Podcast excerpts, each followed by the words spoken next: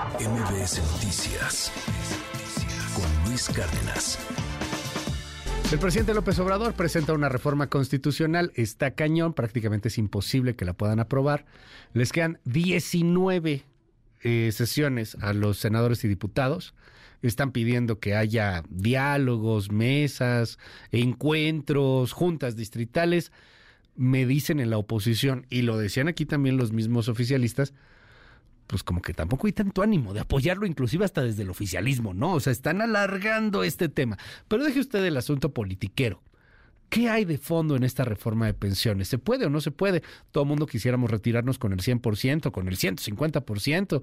Todo el mundo quisiéramos muchas cosas, pero pues una cosa es lo que uno quiere, otra cosa es la realidad. Como dicen en la familia, pues con qué ojos, mijo. ¿Cómo le vamos a hacer si no hay dinero? De dónde sacamos la lana y ya después vemos cómo nos la gastamos. Diana Bernal, qué gusto escucharte, como todos los lunes. Buen día. Hola Luis, buen día. Y sí, efectivamente, pues yo creo que hay temas muy, muy sensibles para la población y en donde desde luego el discurso oficial, el discurso del presidente, pues es el que permea sobre la mayoría de la gente del país, que luego no sabe de todas estas digamos, sutilezas a través de las cuales se podrá o no aprobar la reforma. Y ahorita el mensaje ha sido, Luis, que todos los trabajadores se van a poder pensionar con el 100% de su salario.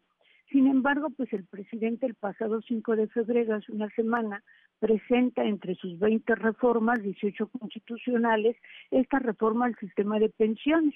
Entonces, pues me he dado a estudiarla con todo el cuidado que amerita, porque como te digo, es un tema súper sensible para la sociedad.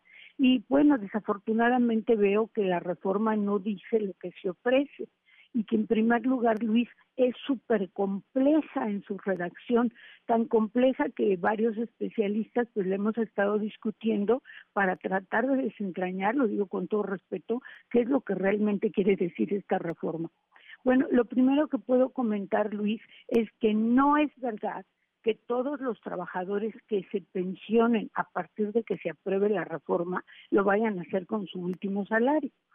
Solo esto aplica únicamente a los trabajadores que hemos comentado que son los que están bajo la ley 97. ¿Qué significa eso? Pues a cualquier trabajador o trabajadora que haya empezado a cotizar, o sea, tener un empleo formal y cotizar al Seguro Social a partir del primero de julio de 1997. Si alguien entró, por ejemplo, a trabajar el primero de eh, junio, no de julio de 97, ya no le aplicaría la reforma forzosamente se trata de personas que ahorita en la mayoría todavía son jóvenes y están lejos de la edad del retiro, que entraron a trabajar a partir del 1 de julio de 97. Además, estas personas forzosamente, por eso digo que son muy pocas, bueno, debe haber, pero son pocas, deben haber cumplido ya 65 años de edad porque no se pueden pensionar a los 60 por edad avanzada, sino es una pensión solo para vejez la vejez se considera a partir de los 65 años. Ahora, tampoco es cierto que se vayan a pensionar con el último salario. Se pensionarían teóricamente si la reforma se aprueba con el último salario, siempre y cuando ese salario fuera menor a 16.777 pesos, que la iniciativa dice que es el promedio del salario registrado en el Seguro Social. O sea, un ejemplo, si por ejemplo a partir de esta reforma una trabajadora que gana 12 mil pesos se quiere pensionar, teóricamente se pensionaría con 12 mil pero si se trata de un trabajador que gana 17 mil o 18 mil pesos, ya no se podría pensionar con el último salario, porque solo abarca a aquellos que tienen salarios hasta este monto. Entonces, pues como te digo, es solamente una parte muy reducida bueno, no muy reducida, una parte específica, pero lo más importante, Luis, en todo el mundo los fondos de pensiones, sea del estilo que sean, tienen que formarse a través de las contribuciones tanto de empleadores como de trabajadores, como desde luego del Estado. Y sin embargo, en este caso, el único que supuestamente va a aportar porque apenas pone una, una semilla que él mismo dice que son algo más de 64 mil millones de pesos, es el Estado. Entonces no se entiende cómo puede haber a largo plazo una reforma de pensiones donde el Estado la va a subvencionar al 100% en esta diferencia para lograr el último salario para este sector específico de trabajadores. Gracias, como siempre, querida Diana. Bueno, pues vamos a ver dónde va la discusión. Es muy técnica, al final de cuentas, es, muy complicado para la gran parte de la población.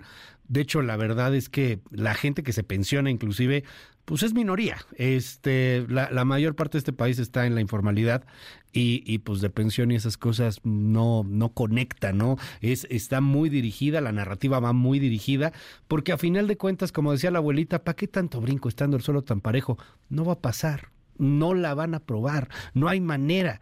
Pero es cierto, muy interesante la discusión técnica y pues lo que propone el presidente en el discurso y lo que dice en el papel es totalmente distinto y que ya nuestra candidata del partido Morena dijo que la va a aprobar, digo que la va a avalar todas las reformas. Entonces yo creo pues que si lo dijo el presidente, lo dice una candidata que en las encuestas aparece como la preferida, es importante tenerlo en cuenta. Y el mensaje es no es cierto que todos los trabajadores se ofrezca que se vayan a pensionar con el último salario. Gracias Diana, te seguimos en tu red, ¿cuál es? Por favor, este Luis en LinkedIn por Diana Bernal y en X por Diana Bernal la 1. Muchas gracias, Luis. Un Nombre MBS Noticias con Luis Cárdenas.